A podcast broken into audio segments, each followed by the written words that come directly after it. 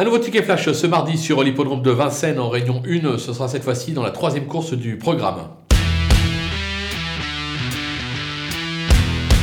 On va faire confiance au numéro 4, Azur d'RP, qui cherche sa course actuellement, quand on atteste ses quatre dernières tentatives, 4 accessites à la clé. Je pense qu'il peut trouver son jour ce mardi. On va lui opposer le numéro 7, Haribo du Loisir. C'est l'entraînement de Laurent-Claude Abrivard. C'est un cheval qui euh, est perfectible, qui a montré ses moyens par le passé. Troisième, dernièrement, sur la montante, attention à lui, on tente un couple et ordre des deux.